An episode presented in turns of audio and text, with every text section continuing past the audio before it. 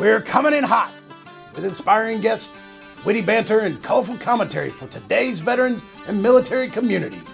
This is the Tango Alpha Lima podcast. They call me crazy cause I'm facing all my giants. They try to scare me into thinking I can fight it. They tell me I should never even think of trying. But that's just me, I'm gonna live out in defiance.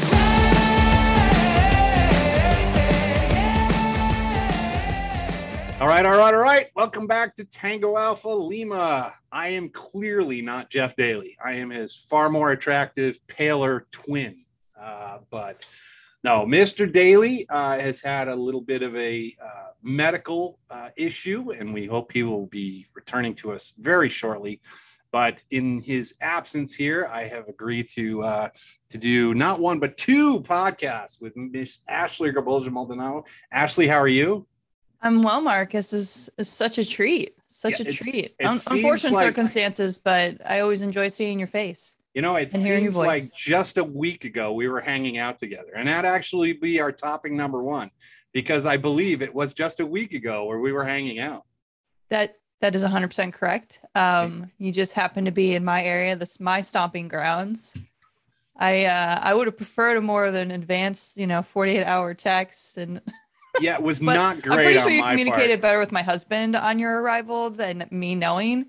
I think the think night I- before they were just like, "Oh, Mark's going to be in town." I go, "Is this like a I ready the guest room kind of thing, or like what is he doing? Like where why why is he Yeah, here? Like so nobody give told me anything." to give everybody some context, I, I was invited to represent the Legion at a ruck march on the Capitol to support the Global War on Terrorism Memorial, which the American Legion has supported for a long time through resolutions. And I said yes. And uh, I know super producer Holly doesn't believe me, but I said yes and then realized it was St. Patrick's Day. Not, I realized it was St. Patrick's Day and I had to come up with some excuse to get to Mm. Washington, D.C. But I did have the pleasure of uh, not just seeing Ashley and the lovely Robert, but also some battle buddies from our time in the Army. We, uh, we did enjoy some libations together. It was very nice. I I will say for anyone that does know you, I mean they they know the hilarity and the stories just kind of just they, they just kind of fall out and then like you give yourself and then we give you like a Guinness and it's like oh my gosh, do you remember when this happened? Or And oh you did, man. I mean, you did manage to, we did manage to get quite the crew together too, because it was my battle Wow, buddy yeah. from Afghanistan and my best friend, who's the former legislative director for the American Legion. So we had quite a time. Yes, super producer Holly, we were out with Ian, uh, who for some inexplicable reason thought we needed shots of Jameson's at what was it about noon? It might not even have been noon yet. I just want to note that I did not participate in this level of libation. And, and I would I like to had note not it for the record. Right. I had not slept up to that point. I had my first full cup of coffee before we even like sat and waited around. And I was like, I'm I've got stuff to do. I haven't slept. I worked all night on a project. And then I wake myself up. I'm trying to get Rob at the Lincoln Memorial at 7 a.m. The which chaos. was very early. And Very I- early. it should be noted that our libations all took place between like noon and maybe two. I, I know I went, was it later than two? I don't know. I know I went and got uh, some four way chili at the Hard Times in uh, Alexandria, and I was in bed by like 4:30 or 5 o'clock. So we Wow. did very much behave. Now I watched college basketball and kind of fool around. I didn't really. It was St. Patrick's Day had- and the first day of the NCAA tournament, which is not a good day to drink unless you're an amateur.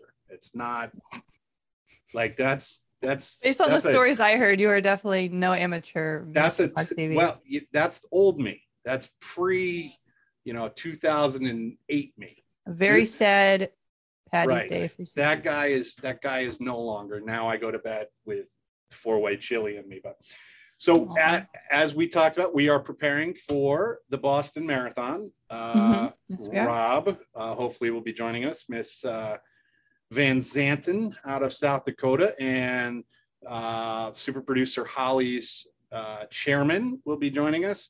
So, yeah, and Ashley will either be walking or be there with Jeff, uh, cheering us on as we do the 26.2 miles with a 35 pound backpack. Yeah, Un- uncertain at this point. I mean, my wrist is healing up pretty well. Got a really nice oh, look at scar. you. Yeah. I know, a really nice scar. Um, but I'm also a slip, trip, and fall hazard. And Right. between my knee injury and my wrist injury in the past eight months, I'm not doing super hot. You But did. You did If I, were, I could probably do it with 15 pounds. I could probably do it with 15 pounds. So You did do spectacular at your chosen task at seven o'clock in the morning at the Lincoln Memorial. I Which was- did. Miss Ashley was my flag bearer. That's right. She carried the big red American Legion flag for me so that, you know, national officer guy wouldn't have to carry his own flag. Which No, would be so a- bougie. I, I mean, it would Started be from the little, bottom. Now we're here. it would look a little weird if I was carrying my own flag, but it was nice. We got to hang out with your uh, ultimate big boss. Got to talk to him for quite a while, the VA Mm-hmm. secretary. Yeah. We hung out with uh, senator from Iowa. Yeah. Uh, There's uh, Ernst. congressmen and women, anyone who supported the bill and just Yeah. kind of its its follow through was there. Secretary of the VA. Um, I know Jared Lyon was there from Student Yeah. Veterans of America. There were a few folks from IVA, um, at least that I had recognized and saw. Uh, yeah, just just a hodgepodge of folks. It was really nice to catch up with you know Mike Rod Rodriguez, um, who we've interviewed before on the show. Uh, I love so it was guy. nice to see a lot of familiar faces, but it was really exciting to be our guidon barrier or Rod guide is, on bearer. Rod is a stud, man. I love that guy. He is. He's He is He's so wonderful. great. Yeah. So he was so sad when we parted ways. He just looked at me and goes, I know he did look, and he, No. but so the memo I had got was you had to bring your vaccination card with you. And I had in my prep neglected to pass that information on. And so I just felt kind of weird. Next time we will 100% have breakfast with Rod because he did look wounded that we weren't going with him. But at that point, I needed to return my ginormous flag that I'd stolen from the DC headquarters. And it was St. Patrick's Day. So it, it was nice to catch up with some folks and, and say hi. And, and just, it was just wild. I really haven't been in the office a whole lot since 2018 when I interned.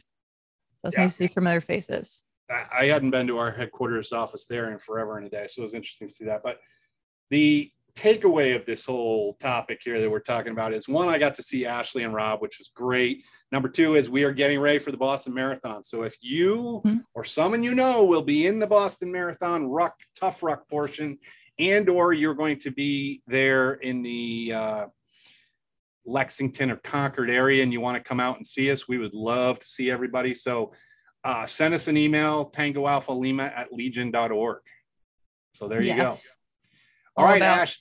I obviously was not here for the interview. So why don't you uh, preface and tell us uh, what we'll be hearing about today? Sure, awesome. So, so last month, Jeff and I, Jeff and I visited with Colonel John Ast or Ace Astle, uh, uh, U.S. Marine Corps retired. So John served in the U.S. Marine Corps from 1966 to 1975, including a tour in Vietnam as a helicopter pilot from 1968 to 69, and a tour as Marine One me, presidential helicopter pilot from 1971 to 74. His military service commendations include the Legion of Merit, two Purple Hearts, Meritorious Service Medal, 31 Air Medals, and the Presidential Service Badge. After resigning from his after excuse me, resigning from his regular commission in 1975, John served 21 years in the Marine Corps Reserve. During this time, he volunteered and served five months active duty in the Persian Gulf War and Desert Storm. He retired as a colonel from the U.S. Marine Corps Reserve in 1996. John flew helicopter patrols for the Baltimore Police Department from 1978 to 1984, and then as a medical evacuation pilot for the Washington Hospital Center from 1985 to 2005. So he's a very, very busy man. His public service also includes many political positions, including that of Maryland State Senator from 1995 to 2019. Colonel Astle celebrates his 60 years of military and public service with his new book, Jungle Combat, a combat, a combat pilot's tape recorded transcripts from Vietnam, 1968 to 1969. Today, Colonel Astle lives in Annapolis, Maryland, where he is a lifetime member of Guy C. Parlett American Legion Post 7. We'll be right back with Colonel Astle right after this break. Howdy, folks. Y'all come on out, get out of those recliners, and join us for the 2022 100 Miles for Hope Challenge. the third American Legion Fitness Challenge will raise money again for veterans and military families in need. We've made big improvements to the 2022 challenge. Monthly mini challenges with awesome prizes. Hey, department adjutants, department commanders, let's get some department versus department challenges and get it going. Let's go. This year, we've made it even easier to track your miles. We've made it even easier for friends and family to support you through donations to the Veterans and Children Foundation. My goal this year is to raise $450,000 for the Veterans and Children Foundation. But we need your help. Support veterans and military families. Visit legion.org backslash 100 miles to register and learn more.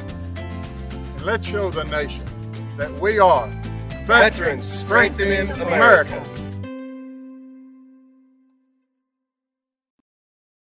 Colonel Astle, Senator Astle, and John, welcome and oorah. And here we are at Tango Alpha Lima. It's great to have you on the show. Thanks for uh, allowing me to be here. All right, I think we're going to jump right in, and Ashley likes to Ashley likes to start. So, Yes, yes, I do.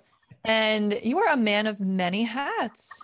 Man of many hats, John. Very impressive. So, what I want to start with is I want to dig into your military service. You know, you've got law enforcement background, you've been with the Maryland General Assembly, you've you've done a lot of amazing things. So, I want to hear the beginning of your story, John. Like, tell us up to the points in which you started and joined the military, and uh, kind of bring us into your, time in the service. when I was in high school, I was not uh, an athlete. I didn't play football. I didn't do all the manly things. I didn't wrestle or box or any of that. And so when I was graduating, um, my grades weren't that good, and colleges weren't really excited about having me as one of their students. Uh, I decided to enlist in the Marine Corps Reserve. Uh, it was supposed to be the toughest group, and you know I was going to prove my manhood. so, so I enlisted. I went to Parris Island, Camp Lejeune. I did six months of active duty, and I came back to uh, Huntington, West Virginia, and uh, enrolled at Marshall University. And uh, once I got in, I decided I kind of liked the Marine Corps, but I didn't want to be a private. So I applied for and was accepted into the platoon leader candidate course, which is a commissioning program. I did two summers and uh, was commissioned as a regular, went on active duty, and then from there I served 10 years uh, active service. Initially, uh, and I, I was, I was telling Holly earlier, I thought I wanted to be an infantry officer because I'd grown up in West Virginia in the woods and hunting and guns. And, you know, it was a time right after the war, uh, the big one, the last one we won. And uh, all our fathers had served. And so it was assumed you were going to serve. So I was at Quantico. Um, we were out on a, a field exercise one night and it was drizzling rain. It was late October and it was cool. And we were cold and wet and miserable. And a helicopter came in and picked us up and I got on board and it was warm and dry and the pilots were sitting down. I said, I think maybe this is what I, really want to do. so I applied for flight school. Um, now, I failed the physical because I have a hearing loss as a result of a childhood issue. So they sent me to Bethesda, did all the tests, and the doctor took me into his office when he finished and said, Lieutenant, uh, you have a hearing loss. But you know what? That is exactly why they have volume switches on radios. And he gave me a waiver. So I get into flight school on a waiver. And then uh, went to Pensacola. Uh, it was preordained I was going to fly helicopters. Uh, the Marine Corps didn't give you the option. You know, this, they'd say, well, tell us what you want to do. And then they'd tell you what you're going to do. So you probably know how that works, Jeff. so um, I got assigned to uh, the CH 46, which was a tandem rotor transport helicopter. I went to North Carolina, did the transition, and then went to Vietnam. Um, got there on the 19th of June. And uh, a couple days later, I flew my first combat flight. I mean, they weren't wasting any time. I was just uh, baggage in the left seat, but I was still in the, in the cockpit. Excuse me. That went on for until uh, July of 69 when I came home. So half of the tour I was out of Marble Mountain, and the other half I was on a boat on a, a Navy carrier, a helicopter carrier. So I came home. I went to North Carolina. Uh, I did a deployment, and this was this was like a reward. Six months in the Caribbean on a on a ship. we visited all the islands, went to embassy parties, and we had it was like a Carib cruise that somebody else was paying for. I came back. Um, I went to a, a, school, and then I got asked if I would be interested in being a pilot for the president, and I, of course, said yes. So I was accepted to the Presidential Helicopter Squadron, and I did three and a half years flying for President Nixon and Vice President Agnew until he checked out. And then uh, I did some, I went back overseas again. I took part in the final evacuation of Saigon in April of 75, and then I came home from that and tendered my resignation. But I stayed in the reserves because I didn't want to give up 10 years investment. And uh, then I did another 20 years as an active reservist and retired in 1996 on 30 years service. So that's that kind of incredible. Now, in the meantime, the 20 years in the reserves, I, I flew helicopters for a police department. Uh, I had to become a police officer. I had a gun, a badge, and handcuffs. Uh, the essentials, the essentials. As a former military police, the essentials. Not that a helicopter pilot would ever use handcuffs, but um, I was there for six years, but the job had no future.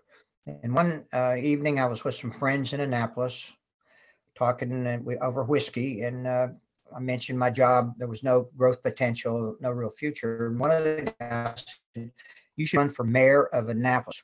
You'd be perfect." And I had just enough whiskey. It seemed like a good idea, and I ran.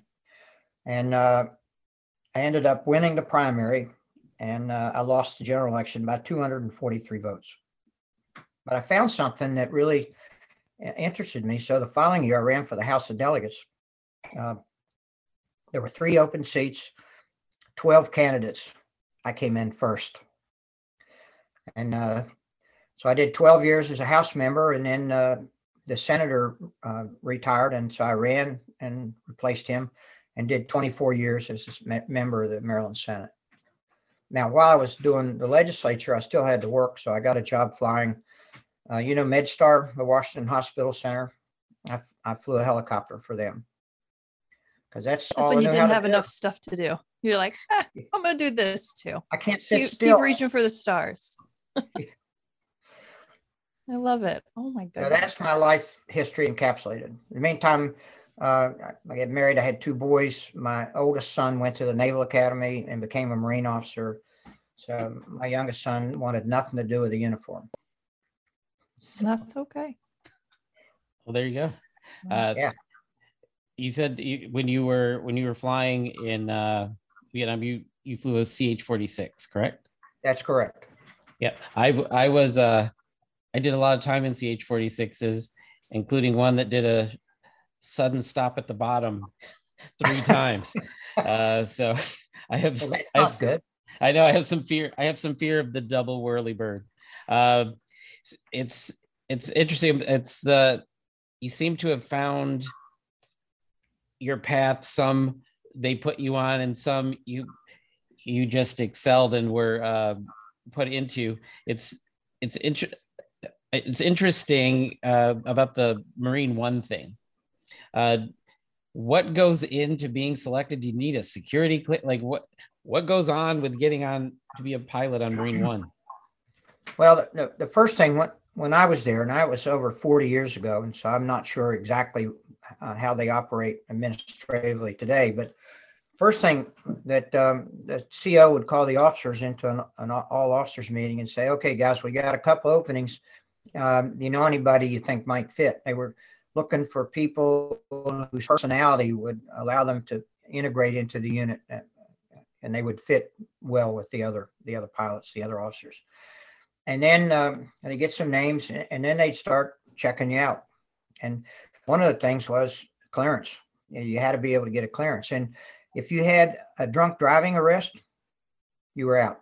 That that was a no-no. But so you get through that initial screening, and then um, we had to get a White House access clearance. Well, we had to get a top secret clearance uh, that was done by the military, and then beyond that, we had to get a White House access clearance, which was where the Secret Service got really down into your back and your background. I mean, they dug they dug pretty deeply, and they found things that I'd forgotten about. but nothing criminal. so that's and then but you also had to have a reputation as being a good, uh, solid, safe pilot.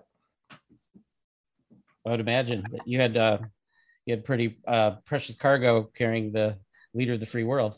So, well, but most ex- most exclusive cargo was in my seat. There you go. That's that's that Marine Corps attitude. All right, so we're, we're gonna switch. We're into the we're gonna switch into the second round of questioning. Uh, I'm gonna try not to go to 60 minutes on you. Uh, we, we I want to kind of focus on the the book part of this and uh, tell us what in what went into deciding to make the book uh, and and and what you hope what you hope people will get out of it. When i went to vietnam i knew i wasn't going to write a lot of letters because i i just i hated to sit down and write. So i took a cassette tape recorder and I, I told my mom you need to get one because i'm going to be sending you tapes. And so at night i would talk on the tape recorder before i went to sleep. And then when i filled up a tape i'd send them home. And my mother like mothers do saved all the tapes uh, and they were in a closet for over 40 years and then uh, she called me one day and said you know you really ought to take these tapes put them in your house so i brought them to my house here in annapolis and put them back in the closet well then one day i, I ran into a guy on the street a, a guy named uh, John Ripley. You know that name? Uh, Rip, Ripley at the bridge. He um, he was the guy that climbed out while the North Vietnamese were shooting at him and put explosives on the bridge during the Easter offensive before the before the war was over. Anyway, he lives here, or yeah, he's dead now, but he lived in Annapolis. And I ran into him one day and I mentioned these tapes, and he said, "Well, you ought to donate them because we have in the Marine Corps Historical Branch an oral history um, project we're working on, and this would fit right in. So I did. And then a couple weeks later, he gives me a digitized copy of the tapes because he said the magnetic stuff deteriorates. But beyond that, he gave me a, a printed out transcription of the tapes back in my closet because I at this point I had no vision of doing anything with this.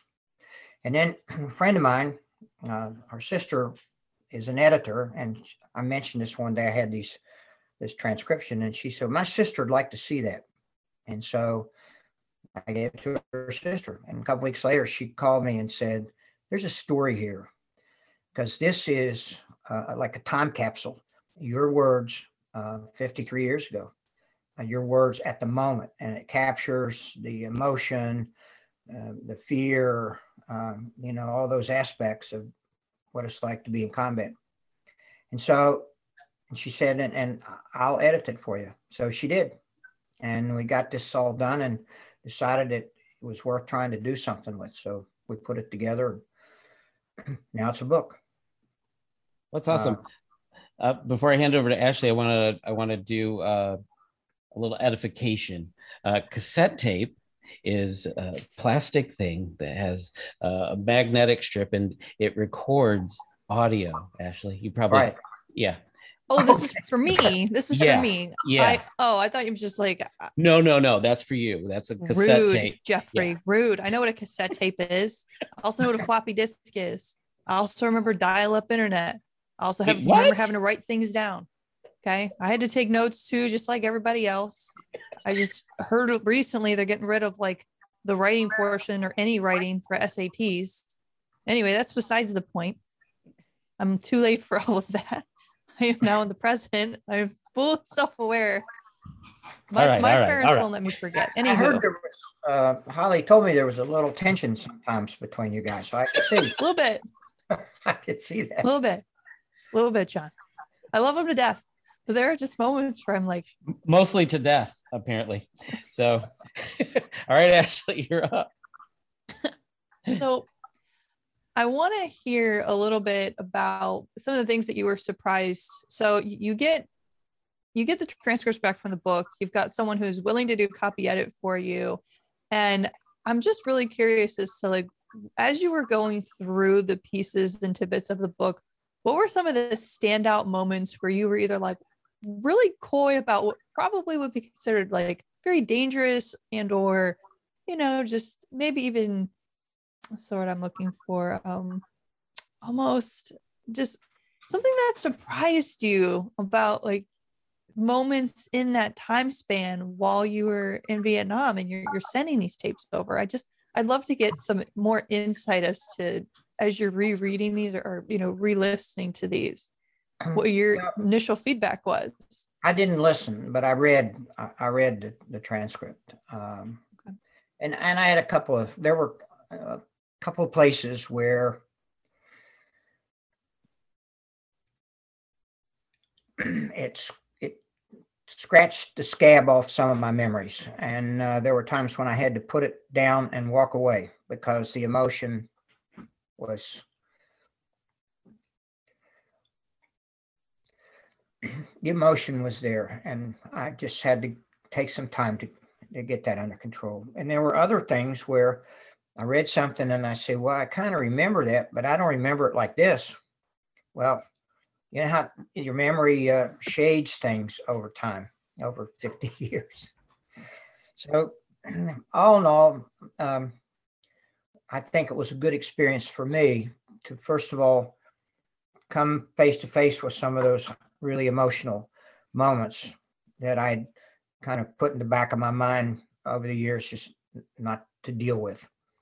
Uh, and also to clear up some of the uh, the memories that I got wrong. Cool. So, So, and there was oh, sorry. things. Go ahead. Well, one, one thing um, I remember in one place in the book, I'm, I'm talking about. I I read that the students uh, were demonstrating on college campuses against Dow Chemical because Dow Chemical made napalm, and I said in the book, "Wow, if they were where we were, they would love napalm because it was." A very effective weapon. I give you an example. If we were going to be putting troops in the field, we try to prep the landing zone before we got there. And so we had a choice. We could either do an artillery prep or we could do a fixed wing, um, dropping bombs, hard bombs, or napalm. Well, artillery and bombs would rattle the, the caves and things these guys hid in, but it wouldn't it wouldn't touch them. But napalm would get in and get them. And so if if we naped the zone before we went in, we were pretty confident that we were not going to get shot out. Uh, where in the other case, if if we didn't, if we used hard bombs or artillery, there was always a good chance somebody was going to pop out of a hole and start shooting at you. That was one thing. There was another thing that struck me, and I was just reading this the other day, and it just popped out. I'd flown to a fire base one day and uh, shut down. I went into the uh, operations office, and I saw a chart on the wall. Uh, it had it was a big poster, and it had NVA and VC, and it had a number after. Uh, and that was the number that had been killed. And then while I'm sitting there, a guy comes out with another chart and he puts this up on the wall, and it, it had the, all the units of that um, regiment that were in the field and the uh, body count, NVA and VC. I looked at that and I thought, this is just a game. This is the Ohio Valley Conference scores.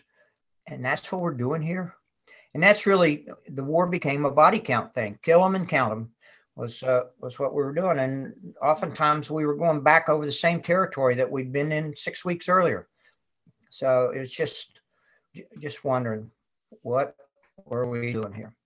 And one other thing, uh, I got a picture that um, that's my favorite of all the pictures that I brought back. Uh, a friend of mine just caught me on the street one day and took uh, a full face photograph, and I look at it and I can see the dark circles under my eyes. Uh, I could see the, the fatigue in my face. I mean, we were just worn out. And I'm reading a book, and I tell my mother, Well, mom, it's uh, two in the morning, and we're under a rocket attack. I'm in the bunker, but I'm really not happy because I got a four o'clock wake up because I got a 4:30 brief this morning because I'm going flying. And it hit me. That's why I was tired because we had these rocket and mortar attacks at night, and then you know we'd have to get out of the our beds and go hide in the bunker until it was over. And in the meantime, you weren't getting any sleep. Now I will tell you, towards the end of my tour, it got to the point where um, we'd hear the crump crump of the mortars down the flight line, and we just roll over and go back to sleep because we needed the sleep. You know, when you're flying, fatigue is one of the biggest killer of aviators and you you you're so tired you make judgmental errors. So anyway, those are a couple of things that kind of stood out. Well, I, I sincerely appreciate you sharing them. I know that we've got a little bit of your epilogue from your book, and Jeff, I don't know if, if you would like me to read a little bit of that, or if if, if I think we're gonna have him. I think he was gonna read. Ooh, are you gonna read it first, yeah. John? Yeah. Oh, yay! Well, there there's one I just was looking at earlier where I went into a, a real uh, difficult place. Actually, if I can use the real term, it was a shit sandwich. This is what we call really dangerous missions. and so it was a Sunday afternoon, you know, the sun shining brightly and air smooth and quiet. And um, they, they called me said, you got to fly. And so we end up, we took four helicopters out. This a reaction team had been put into the bush to chase after some uh, Viet Cong or NVA, I'm not sure. And uh, so we we get out there, and the first two airplanes went down, and uh, they got shot up going down, shot up coming out. Uh, we start down, we got shot up. Every one of the four airplanes got shot up on that, and you know, I'm just thinking this is just so I get home, home, home was where I slept. Wasn't like home. so in the tape, I said to my mom, well, you know, this is what happened today and da da da da da. And, and by the way, I learned something. Uh, you remember I told you once, when you get in a situation like this, you'd be too busy to be scared. Well, mom, I just discovered today, you're never that busy no matter how busy, you're still terrified. Well, ain't that the truth? So uh, that's your your book is your book is called Jungle uh, Combat. Jungle Combat: A Combat Pilot's Tape Recorded Transcripts from Vietnam, 1968 to 1969. Where where can we get that? Where can we find it? It's on Amazon. It's on Amazon. Yeah. Okay. I I go to coffee in the mornings, and a woman showed up yesterday. She had a copy of the book, wanted me to sign it. So where'd you get that? Well, I ordered it on Amazon. Okay. So. All right. So you have, you have stalking well, fans. I love it. Yeah. Well, I try. Let me. You want to hear another war story? Yes. Take us out my with worst, one more. Take us out with one more. My worst day in Vietnam. We were going to do a big operation. We were going to put um, a division of Marines in a 15 mile circle we had every helicopter that was available in I Corps, every Marine Corps helicopter that was available. And so when we, we went out, the part of the zone that my squadron was going to land in was covered with a layer of clouds. So we had to fly through the cloud layers to get to the ground. And, you know, that's something that you, they tell you, tell you from day one, you don't fly in clouds unless you're on an instrument flight plan. but we didn't have a choice. So I came out underneath the clouds and I'm already scared. I had about 300 feet of clearance between the bottom of the clouds and uh, the ground. And I had the helicopter, the three helicopters in my division in front of me, I'm the last guy. We're in a circle, and in the middle of our circle are the last two helicopters of the four in front of us, and everybody had their 50 caliber machine guns blazing away. And so I'm dancing, you know, trying to avoid running into any of my squadron mates. So eventually, we got on the ground, we dropped our people, and then one of the other squadrons landed on uh, the escape route that the bad guys were using, and two of the helicopters were blown up by command detonated mines, and almost everybody on board was killed. And so, meantime, there's a lot of screaming on the radios. I'm hit. I'm hit. Oh my god! And you know that kind of stuff. That you know, on the 46, the the intercom, you pull the trigger just to one click, and you talk on the intercom. You pull it all the way back. You're on the radio, and these guys were squeezing that that trigger, and they were talking on the radio. Anyway, uh, it took a while to get somebody in to get the bodies out. In the meantime, uh, the squadron commander grabbed me and said, "We got a a recon team that's that needs an emergency extract extraction," and that's that's another one of those sandwiches. Uh, You know, I know getting a recon team is not going to be uh, easy, but you can't say no. You know, CO says it's yours, go do it. So I flew out. We had two helicopters, and uh, I called them on the radio, and they said, ah, "We can't accept you right now. We're in hand-to-hand combat." And uh, no, this doesn't sound good at all. And so I flew off a mile or two, and I'm orbiting, and they're they're running fixed-wing airstrikes and gunship. The gunships were shooting. And then eventually they called me and said, "Okay, you're ready. Come get us." And so, you know, you just take a deep breath and you go because you don't have a choice. So I got down, I got them, and we flew them back to the, the fire base that they were working out of. In the meantime, while I was doing that, they'd gotten the bodies out from the crashes, and uh, they were um, lined up at the airfield. And I'm the last. We were the last two helicopters that were still left out. So we ended up carrying the bodies back to the morgue. Well,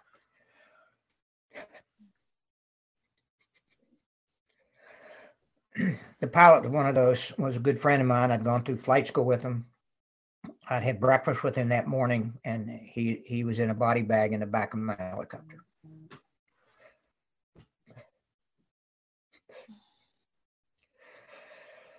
I cried all the way to the morgue. I mean, it was just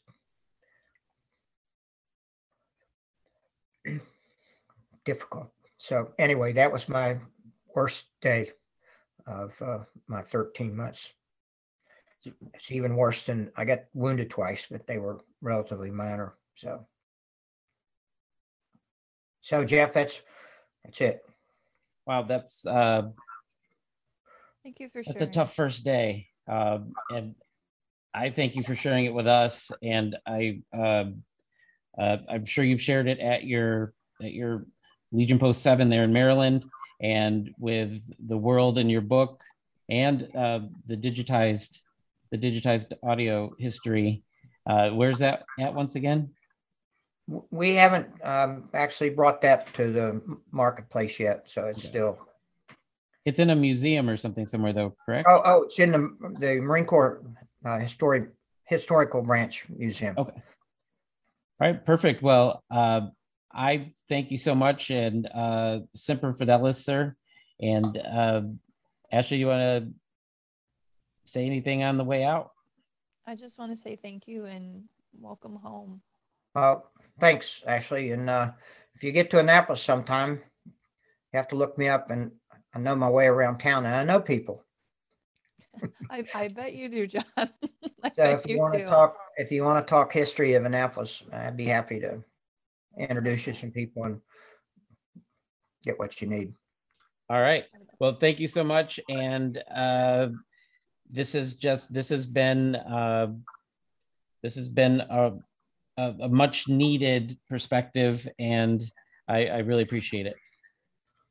Thanks, thanks, Jeff, and thanks for your service. Hey, I got to tell you, can I tell you one more story? Uh, that's a super Do I have producer. time? One, yeah, one more. Okay, when I went when I went to Quantico, it was a year to the day from the day I'd gotten off the bus at Parris Island. And I get off the bus at Quantico, and I'm going through receiving, and I see my senior drill instructor from Parris Island, and I thought, oh God, because I was scared to death of him. He was a thumper.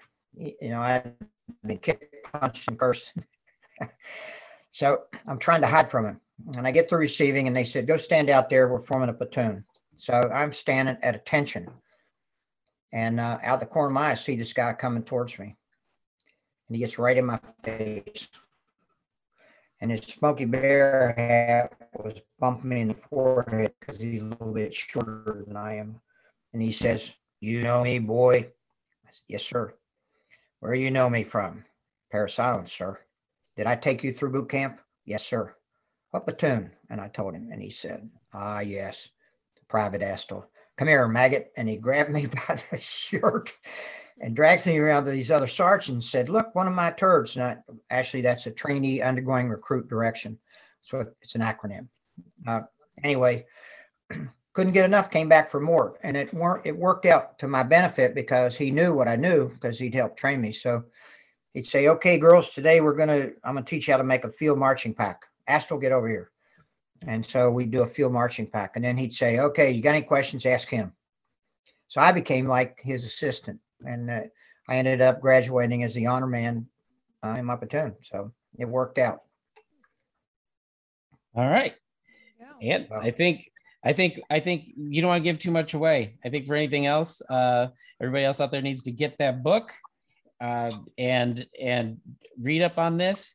And you can uh, you can find you can find him on LinkedIn and everywhere else. And we will Super Producer Valley is always all over this, so you'll be able to be able to send him uh, notes and such as that. So once again, thank you. Welcome home, Semper Fidelis. Except for five Marine. A veteran is a veteran. A veteran is a veteran. A veteran is a veteran. The American Legion embraces all courage and former members of the military and endeavors to help them transition into their communities. We are Veterans Strengthening America. We are the American Legion.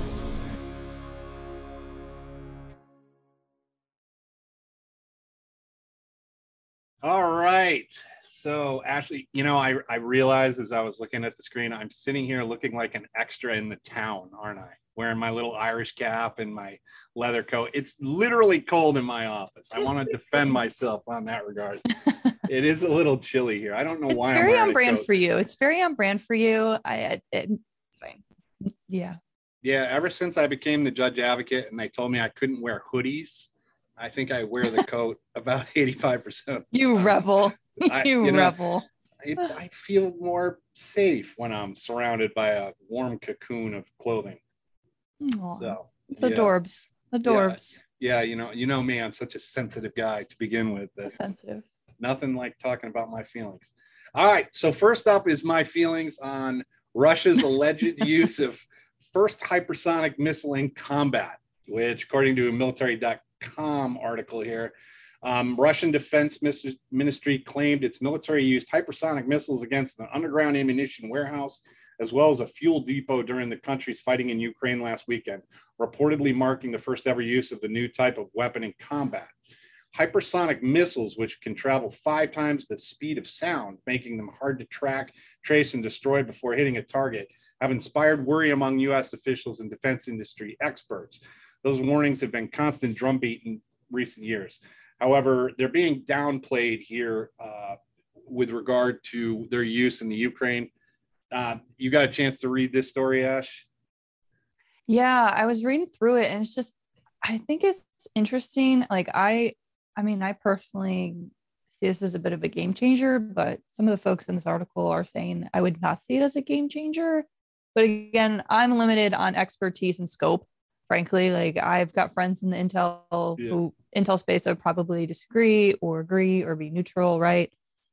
Um, it's just been interesting to watch everything kind of go on these these past few weeks between Russia and Ukraine and just seeing some of the increased use of ammunition and then the fall and rise and of, of certain um sword I'm looking for. Um just the, the variation of bombardment of, of missiles and things that they've been using on some of the cities has just really, really captivated me. And I, I can't believe there's like, there's literally, there's going to be nothing left. And then to hear about, you know, these hypersonic missiles, it just makes you wonder like, when, when is, when is, like, when, when is it going to be enough? Right. Like, when, when are we going to hit that, that line in the sand? So it's just, it's interesting Yeah, and I don't want that. this to sound flippant, but this hypersonic missile is apparently the only thing that's doing its job in terms of the Russian military. I mean, meanwhile, you got pictures of like Russian tanks and BMP being dragged away by dudes on tractors. So, like, without a, a logistical trail to put the uh, ammunition on target, this is about the only thing working for the Russians right now. Mhm. But yeah, from what I can, from what I've seen and in reading this article, I mean, it doesn't like at first you're kind of like, holy crap, like a hypersonic missile sounds super bad. Eh, Mhm. I mean, it doesn't seem like it's all that in a bag of chips, but I'm not a missile guy, but I don't know. Thought the story was fairly interesting. They, they Yeah. you know, they they built it all up, and now it's like, eh, well, I don't know. But Yeah. speaking about Ukraine, this is uh, when uh, Miss Holly, when I volunteered to help with the podcast today, and it was one of those like, if you need me, I'll do it. Please don't need me. And then she didn't even wait for me to get a second breath. She's like, great, we'll see you at noon tomorrow. But anyway, Miss Holly did come up to my office today and said that I needed to watch the video of Rapid Fire 2, Mhm. which is the viral sensation of a was she six or eight of a little girl singing let it Seven. let it Go- seven so see i bracketed it pretty well the little ukrainian girl singing let it go in the in the subway system in ukraine which was very adorable Amelia. and unfortunately miss holly now has the let it go stuck in my head and my daughter sings it all the time too so i do kind of get where but she did a uh, she sang the ukrainian national anthem at a charity concert in poland yesterday and did you get a chance to see her there Oh my goodness. I watched it. Little Amelia, I yeah oh gave me all the feels. All the yeah, feels. it was it was adorable. I, I'll give you it was adorable. And Miss Holly said you're gonna cry, and I was like, all right, get out of my office. Like I don't, we're not. That's we're not here for that today. Well, I got other fish to fry other than having you watch me cry. Anyway, I thought it was a great story. You know, it's it's just like anything. People will find inspiration in kind of weird things and little coups, like a seven year old girl singing "Let It Go" is that's big, especially when you know people that will watch the news aren't necessarily going to see that but people who don't watch the news anybody with a computer pretty much saw this little ukrainian girl and if it creates Right. some support for ukraine I'm all in Absolutely. anyway i thought it, it really was quite quite cute So there's the Let It Go video, like her singing Let It Go, and then for the Together with Ukraine, which was the uh, organization from the Polish Humanitarian Action, I think Society or org or nonprofit, etc. But anyway, this benefit concert, Amelia who's seven sang the Ukraine national anthem. So it was just like this this wave of momentum behind her viral video to really draw attention and unify the country. So it was, it was very beautifully done. and she didn't It was very cute. I can't tell it. She didn't seem particularly shy about appearing in front of all those people. So, like, I don't know if public speaking is something you grow to fear later on. But I mean, here mm. she is standing in front of a lot more people than I've ever stood in front of singing, and I certainly don't sing, but I, it was it was cute. It was very Children are fearless. We're the ones who impose our own limitations on them. So they're fearless until they're other told, till told otherwise. Yeah, I I, thought. it- really I thought- believe that. I, I, I, I really did think it was cute. Um, oh, now everyone else here, rapid fire three. I, I need you to be sitting down for this one, but uh, the Taliban has canceled girls' higher education despite pledges. This is this is my shocked face.